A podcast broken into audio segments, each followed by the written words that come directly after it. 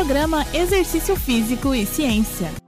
Está começando mais um Exercício Físico e Ciência, programa de rádio e podcast que trata de exercícios a partir da visão científica. Em tempos de pandemia, considerando a alta propagação do vírus que enfrentamos, pois além da transmissão direta humana via gotículas, temos o possível contágio pela superfície, uma vez que o vírus permanece por vezes, durante horas e até dias em determinados materiais, e a transmissão pelo ar. Partículas pequenas, conhecidas como aerossóis, podem resultar em transmissão pelo ar potencialmente a distâncias maiores, porque essas partículas podem permanecer suspensas no ar por períodos prolongados. Pesquisas já indicaram que o vírus pode ser detectado, não necessariamente capaz de infectar, mas em até quatro metros de pacientes com covid dezenove, em enfermarias de hospitais em Wuhan, na China, e nos ambientes de exercícios, como academias, o que sabemos?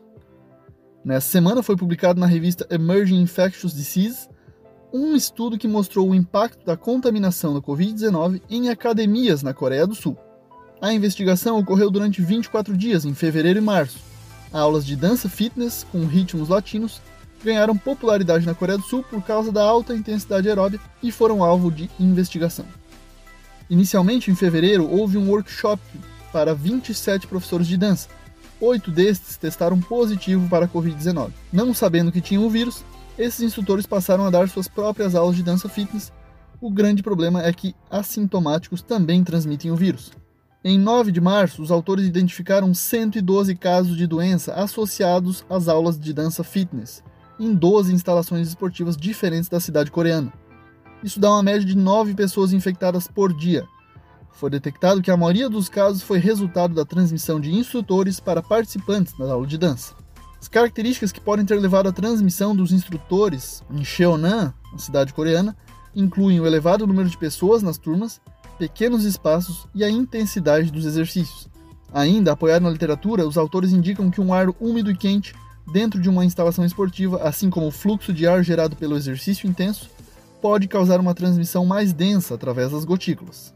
Não foram identificadas transmissões entre turmas com menos de cinco praticantes no mesmo espaço, em modalidades como Pilates e Yoga. Nesse sentido, os autores do estudo levantam a hipótese de que menor intensidade do Pilates e Yoga não causou os mesmos efeitos de transmissão que os das aulas de dança fitness, que são mais intensas. Esse foi um primeiro estudo com casos de infecção por covid dezenove em ambientes com exercícios físicos.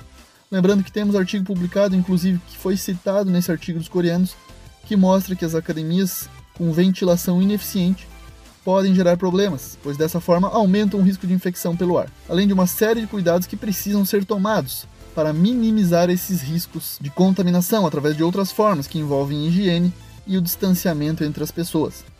Temos que discutir o contrapeso entre os benefícios da atividade física e os riscos atuais de infecção para a realização de exercícios em diferentes ambientes.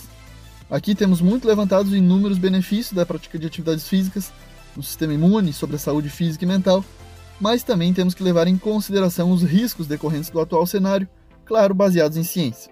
Esse foi mais um Exercício Físico e Ciência. Seguimos ligados na ciência em tempos de pandemia. Lembrando que todos os nossos programas você encontra no Spotify e no Deezer. Um abraço e até a próxima. Você ouviu Exercício Físico e Ciência com o professor Fábio Dominski, só aqui na Rádio Desk F M noventa e um ponto nove.